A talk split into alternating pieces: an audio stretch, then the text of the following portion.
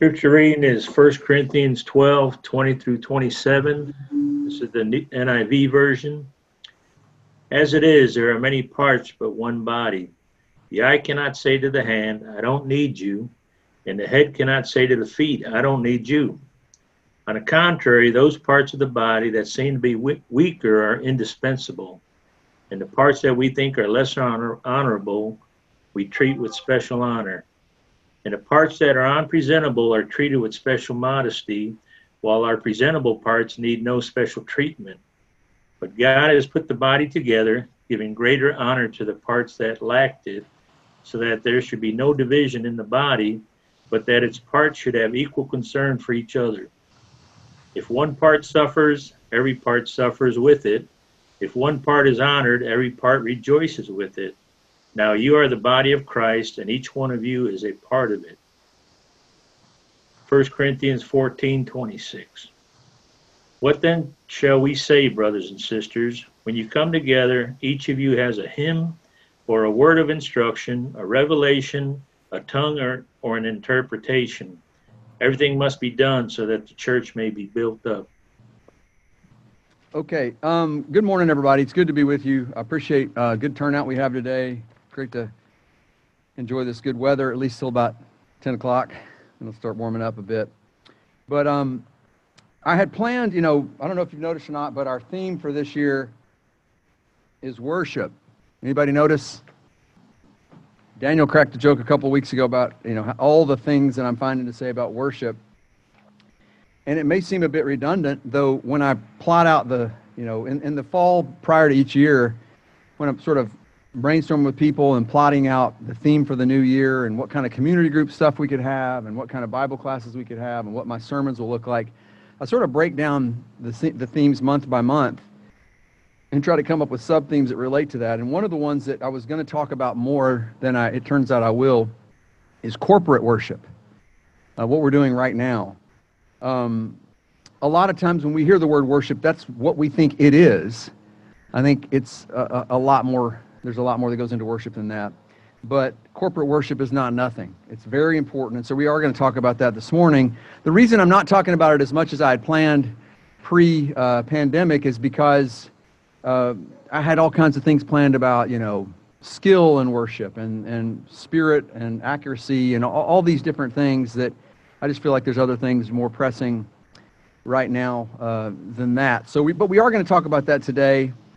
You probably noticed that in the past couple of weeks, I've talked about the link between worshiping God on the one hand and being connected to one another on the other hand. How, how that individuals brought together in Jesus who are sharing life together, comprise an offering up to God, right? Romans twelve, one says that all of us together are a singular living sacrifice to God, and that this is spiritual worship or service of worship, depending on the version you're reading. So all of us together, what we're doing together and offering that to God is worship. So there's a connection between our connection and our relationship to God. The New Testament describes the church in, in terms of, of family language, right? God is our Father. It's not the only thing he's described in the Bible as. You know, he's a, a warrior and a king and all sorts of things. But he is often called a Father, and each of us who are in relationship with that Father are called brothers and sisters in the Bible over and over again. Also, a third metaphor, we are a body, as um, the, the reading that John just uh, gave us reminds us. First Corinthians twelve, twenty-seven. All of you together are Christ's body, and each of you is a part of it. So all of us together, that's what we're talking about when we talk about corporate worship.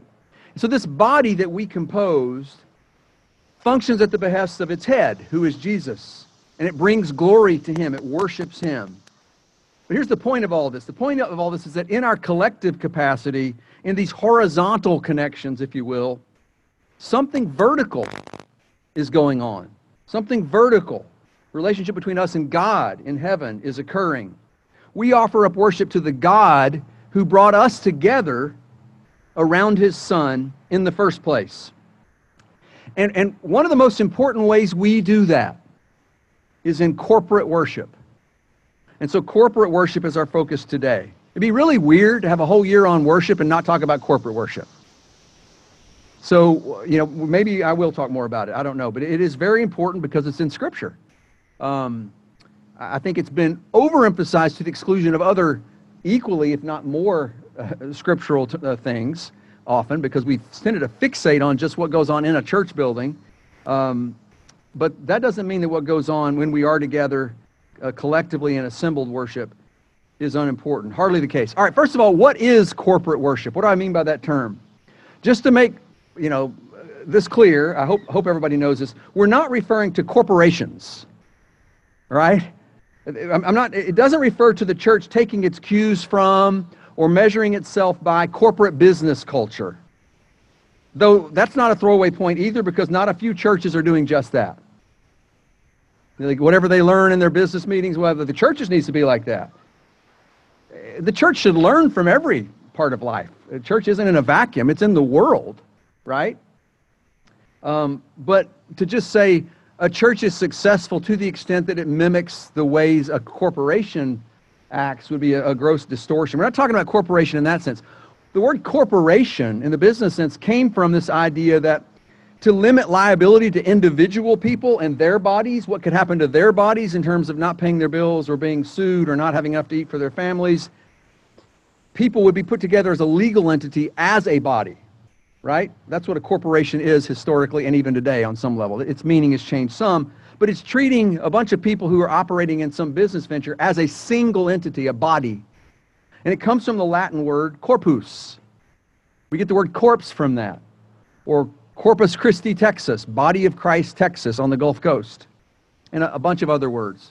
Corporal punishment, you know, things like that. So corporate worship is what we do together as an assembled body, and the key word is body, corpus. And I, I want to make this really clear, because a lot of us come from a long history, decades, our entire life, of an almost exclusionary uh, emphasis on corporate worship. Assembled worship um, is not the only kind of worship. In fact, most of the worship we do is not corporate. It's how we live our lives individually. Because that's about ninety-eight percent of our lives. It's what happens individually in our family capacity, as citizens out in the community, as business people and students and uh, teammates and so on. That, what, that takes up way more of our time than what we may do here. And we've talked about this in recent sermons, how worship is a way of life. Being transformed is your spiritual service of worship. Transformation is a twenty-four seven proposition. And really, every good thing that you or I do, if we do it in a conscious, conscious honoring of God and, and out of gratitude to God, it is a form of worship. Do we realize that? Even seemingly mundane activities that we think of as, quote, secular, are actually unto the Lord. I'm quoting Paul in Colossians three twenty-three, where he says this. Notice the universal language here, the universal scope. Whatever you do, work heartily as unto the Lord. You are serving the Lord Christ. No, you're doing your job. You're working, he says. Or anything else. Whatever you do, act as though the, the audience for that activity, all of your life, is unto the Lord. You're serving him. It's a form of worship. It's a form of devotion to the Lord. That's going on, whether we recognize it or not. We may be doing it poorly. We may be abdicating our responsibility. But all of life, the whole world is God's. Do we really think God only cares about Sunday morning inside a church building? Isn't he Lord of everything? Creator of heavens and earth? King of kings? Lord of lords? The whole earth is full of his glory, Isaiah said. Worship should reflect that. Paul says in Colossians three seventeen, whatever you do, in word or deed, do everything in the name of the Lord Jesus, giving thanks to God. The reason I need to emphasize this, and you maybe think, some of you who get this already probably thinking, he talks about this a lot. I just hear so many comments, and it's just in our culture. It's in the modern West. It really is. It's part of Western heritage to, to move away from nature. Richard Bauckham talks a lot about this in his work on the Bible and ecology, the Bible and the world, creation, nature, however you want to style it. Talks about how basically since the Enlightenment, or even maybe the early modern period, the West, we try to define humanity over against nature, like we're emancipating ourselves from the real world, the world of flesh and blood. We're not subject to all that. We're above it. Our technology will liberate us from that, which is not the way medieval and ancient people saw it. We were more part of the web of the world God made. And I think that bleeds over into the way we read the Bible and the way we understand something like worship. There is a kind of dualism in the heads of many Christians that too readily divides all of life into sacred versus secular categories. And it relegates almost everything except what's done inside a church building to the latter category. Well, that doesn't leave very much for God. He gets about one percent of our lives. And we end up saying things like, well, that's just business. Say what? Christian elder who's a businessman has something a little shady or a little bit self-oriented, a little bit harsh, hurtful to other people. That's just business. What's that mean? Is there an exemption for business? You see what I'm saying? This has real import, real uh, application and manifestation to the world we're living in. The fact is, the thrust of Scripture, of the whole Bible, from Genesis one in the creation account all the way through the end to the new creation in Revelation twenty-one and twenty-two, is that the physical, material world matters to God. That all of it, in a sense, is sacred. He made it. It was His idea. Didn't have to, but He did. And He called it good. And so in First Timothy four, when uh, false teachers who would deny the goodness of created things like physical marriage or eating certain foods, Paul responds this way in, in First Timothy four. He says basically it's a heresy to say that. You're not being spiritual when you say things like that. You're being pagan. He says, for everything created by God is good. Everything. And nothing is to be rejected if it is received with thanksgiving, for it is made holy. This is worship language. When you're eating food or being married, he says if you're thankful for it and you're prayerful about it, it is made holy by what God says about it, by God's word. That's worship language. The seemingly mundane becomes sacred. God, after all, became physical, didn't He? He became matter in Christ with the Incarnation. I mean, if there ever was a statement that matter matters, it's God becoming flesh. And what about what Don just taught us, or reminded us of?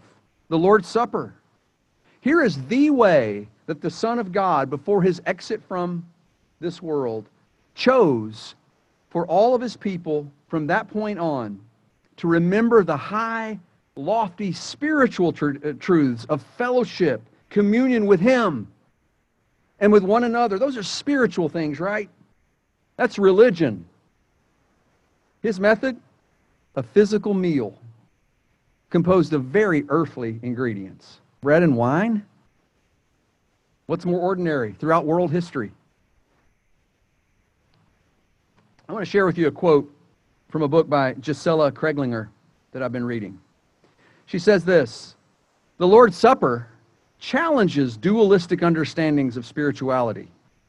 In the Lord's Supper, we embrace, cherish, and practice the God-given interconnectedness between spiritual and material realities. We learn to see the extraordinary in the ordinary. The use of seemingly ordinary things such as bread and wine in the Lord's Supper challenges us to see everyday aspects of our lives are imbued with spiritual meaning." All right. But appreciating that all of my life, all of the world, if thought of correctly in a godly, biblically supported way, belongs to God. It's all worship in that sense. That being said, that hardly means that you or I should go to the other extreme of devaluing corporate worship. Right? Let's don't commit the logic fallacy of, of a false dichotomy, right? When we as a body assemble together to worship, we are doing something exceedingly important. And I realize that the present crisis that we're in, the pandemic, makes this more of a challenge. That due to equally biblically supported directives of neighbor love and brotherly love all over the Bible, all over it, we can't assemble in each other's physical presence as freely and frequently as we might like. So, you know, it might seem a little odd that I've that I picked this time to talk about corporate worship. You're thinking, that's like the hardest thing in the world to pull off. Why are we talking about that? Here's one reason. First of all, I planned this back in October. Another reason is maybe this sense of deprivation that we're all, you know, experiencing right now, missing each other, physical presence and all that. Maybe that can serve to put in bold relief the preciousness of assembling together. Maybe we can appreciate something more now that we find it a little more rare, a little harder to come by. So consider with me just for, for a few minutes why we should ascribe such great import to corporate worship, to our assembling together. Two or three takeaways. First of all, this is something God instituted. It's not my, it's not some preacher's idea. It's not something human beings just made up. And it's ultimately, and hear me out on this one, because I, I, I'm going to quote in a few minutes, Hebrews ten, twenty-four, twenty-five. Some of you have already been dreading that we're going there, because you've heard that passage abused so many times as a kind of mic drop, trump card, checklist backing, you know, proof text, that you hear that and you almost can't even read the text in its context and take the point the Holy Spirit-inspired writer is trying to give us, because you instantly start queuing up the rebuttals, right? You have pa- There's several passages like that for me. I have trouble actually reading them now because they've been so conflicted or distorted that I'm thinking of my comeback, and I often am falling prey to the very thing I'm against, which is taking it out of context and not, not getting the real sense. But anyway, I want to say this. Assembling together isn't ultimately the crotchet of some crusty, tradition-bound preacher. I realize some people have falsely reduced faithfulness, quote unquote, to a church attendance checklist. You know, so-and-so's not faithful. What do you mean by that? He doesn't come to church. As if, there, there you go, you get the whole thing. You can attend church three times a week and be very unfaithful. I think all of us have known people. We've probably been there in parts of our life. You can't reduce faithfulness to coming to church. But I want to say this. It's hard to remain faithful very long without assembling with your brothers and sisters. And the reason Christians, quote, go to church in the first place is because the practice is found in the New Testament, in the Word of God. I realize we're the church, so it's kind of weird to say go to church, but if the word means assembly, ecclesia, there's a sense in which we do go to assembly. It doesn't exhaust all that church is, but it's certainly part of it. If the Bible is believed, Acts, early on in Acts, often in Acts, we see them assembling together, right? Daily, Luke tells us, daily. What if the elders here said, you know what, we're going to start meeting seven days a week? How, how well would we pull that off? Daily, in homes and in the temple. Years later, in Paul's First Corinthians letter, written probably two decades later-ish, we, we read him just talking about the church assembling on the regular. He doesn't tell them to do it. He just assumes they are. And that's why I had John read in the scripture reading of First Corinthians fourteen, verse twenty-six. Uh, it, and back in chapter eleven, verse eighteen, two passages that frame that in extensive discussion of the church being a body with interdependent body parts are these two statements. Notice how he just, in, in passing, assumes they're assembling. First Corinthians eleven, eighteen, when you come together as a church. He says, it doesn't say, hey, come together as a church. You are doing that. Everybody is. So when you do that, you're messing up the Lord's Supper, and we need to address that. Then at the end of it, as another bookend on the body discussion, in chapter fourteen, he says, what then, brothers? When you come together, you need to do everything for edification. He doesn't, it's not even optional. Remember First Corinthians sixteen, when they need to take up a collection to help needy saints? He says, oh, oh, do it when you're coming together. That, it's almost like it's just logistics. Like, need, a needed, you're already there. Why not do it then? He knows they're going to be together. This isn't something some preacher made up. This is from the Word of God.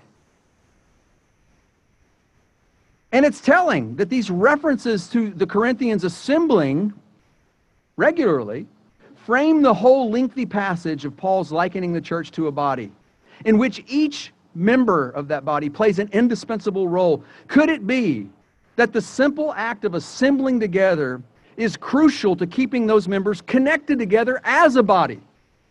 Those aren't unrelated things. And I'll remind us that these texts are inspired by the very Spirit of God. As our Creator, God knows what we need better than we ourselves do. And so that's the second thing I want to say to you. Not only did God institute it, but your own soul needs it. As one member of a body composed of other members, you have needs that only they, directed of course by Christ the head, can meet. Spiritual nourishment, protection, healing. Imagine your own body, to use the word body Paul uses so often for the church. Imagine your foot trying to provide its own blood supply. You know, the reason you can move your foot is because it's getting, you know, uh, oxygen-rich hemoglobin and whatever else. Daniel can flesh it out later, but uh, no pun intended. It's getting its energy from blood supply. What if your foot's disconnected and it just says, you know, I'll get my own blood supply, I'll be good. How long's that foot gonna, how long's it gonna be before it's, you know, turning gray and rotting? Or imagine your heart, if it's sick, trying to obtain meds for its healing, if it's detached from the feet and hands that can go get the meds. And we could get, multiply examples. If we're a body, folks, we're a body. We need connection. We cannot meet all of our spiritual needs on our own. And assemblies, they're not the only thing, but they are among the most powerful occasions for receiving the spiritual nutrition and admonition and encouragement we need. Our sisters and brothers are the hands and feet of Jesus' body. When we are weak and worried, we hear them pray for our strength, assembled together. When our hearts are diverted to other loves, it is the songs of our brothers and sisters sitting near us that refocus our hearts on our one true love. At times we feel alone, all alone in the world. And then we eat the Lord's Supper, and we're reminded that we are not alone, but in communion with real people, struggling in the same real world, serving a real embodied Christ. Let me make a side note here about Zoom. I'm glad we got folks who can be on Zoom. There are going to be people in this pandemic who should not be here. They're, they're at higher risk. It would be ridiculous of me as a Christian, given all the things said in the Bible about neighbor love, to make somebody feel guilty for, you know, not doing something that they feel convicted, you know, risk their health. When a young woman gives birth to a baby, we've seen this here, and the doctor says, hey, you need to keep the baby away from church for, I don't know how long they're saying now. What is it, six weeks or eight weeks, something? Something, am I close to right? Ish. Do any of us go, you ought to be here at church? Trust God with your baby. Who says that? Somebody's got immune comprom- compromise, uh, you know, uh, health because of whatever they're going through, and the doctor says you need to not be anywhere. And if you are, wear a mask. If it's absolute, who of us lays on that person a guilt trip? So that's not what I'm saying, and I hope that disclaimer covers that. I, I, Zoom is a blessing, especially when folks cannot be here. But I want to say this as well. Zoom, or anything else that is, quote, virtual, look it up, it means not real, can never, ever truly replace flesh and blood embodied togetherness. Why? Because God created a physical, material world and called it good. That's what we are. And to just say, you know, I'm just going to Zoom forever. And there's a lot of folks, I'm, I'm reading articles on it, going, you know, let's do Zoom all the time.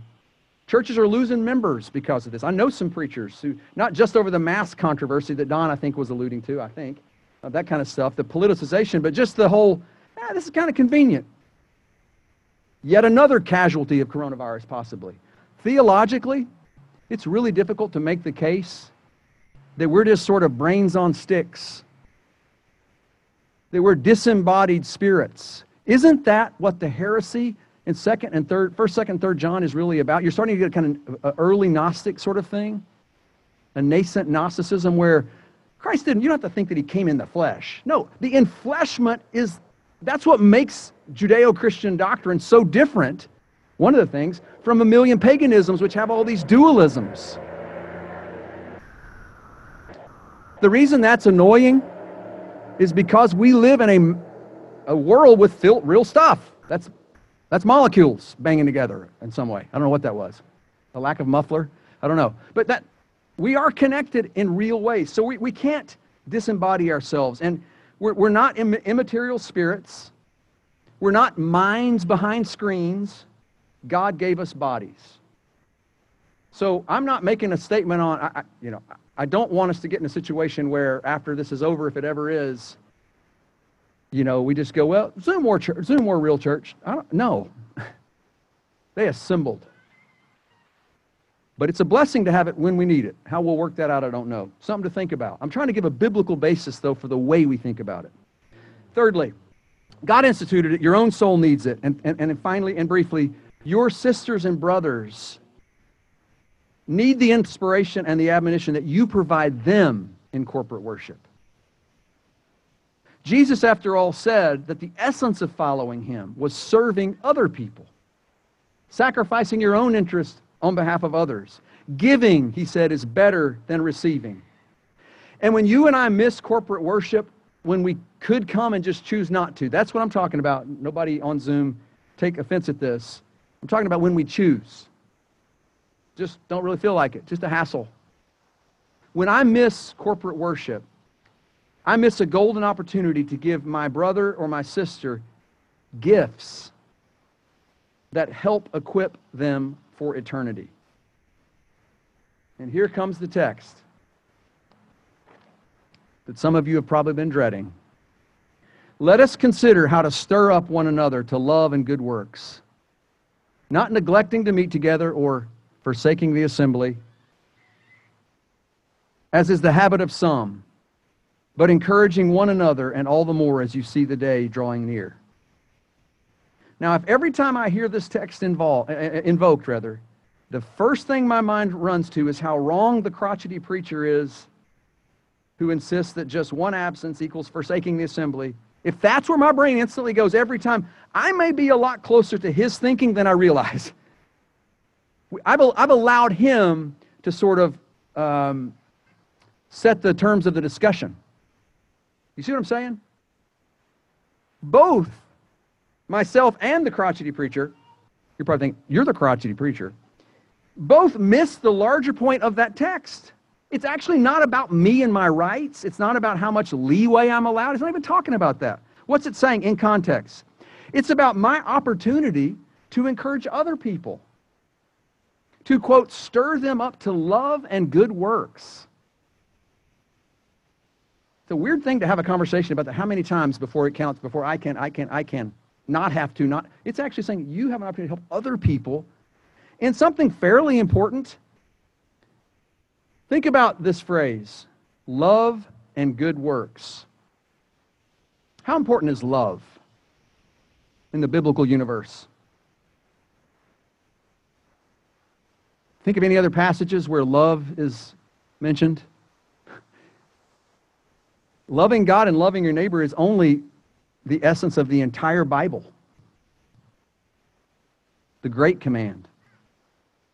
Good works, according to Paul in Ephesians two ten, that's the purpose for our new creation in Christ. The very purpose in Ephesians two ten. He is careful to say we're not saved by our works, but then he says this, we are saved unto works, for we are his workmanship created in Christ Jesus for good works. So, so when I'm stirring you up or you're stirring me up to love and good works, basically what we're doing is stirring each other up to, to be Christians, to be new creation. I think it's really interesting that in Galatians, when Paul is combating those Judaizing teachers, he uses the word, the phrase new creation as a kind of shorthand or catch-all term for another phrase, and that is faith working through love. So in Galatians six fifteen, um, I don't have it, I can't find it real quick, but something like this. He says in Galatians six fifteen, uh, circumcision doesn't matter and uncircumcision doesn't matter, but uh, what matters is new creation. But back in chapter five, or chapter earlier, he says the identical thing, but there's a switcheroo at the end. He says circumcision doesn't matter, uncircumcision doesn't matter, but faith working in love, which is to say, in the in the idioms of Galatians, in the logic of Galatians, faith working through love is new creation. And that's exactly the two things Hebrews ten, twenty-four and twenty-five tell us not to neglect. Assemble together because you're stirring each other up. You're encouraging and admonishing and reminding and retelling the narrative, which is we are the embodiment of new creation already before it's here in some consummate form, you know, at the end. Living out faith, working through love. So easy to forget who we are, isn't it? But in corporate worship, when we assemble together, you are playing a role in my cosmic destiny. I am playing a role in your eternal whereabouts. Assembling together is not an option. It's not an extra, like a hair product or nail polish, right? You put on your body as an ornament. It's, it's not an accessory. Assembling together is the table where the body comes to find its life-giving nourishment. Thanks a lot for your attention.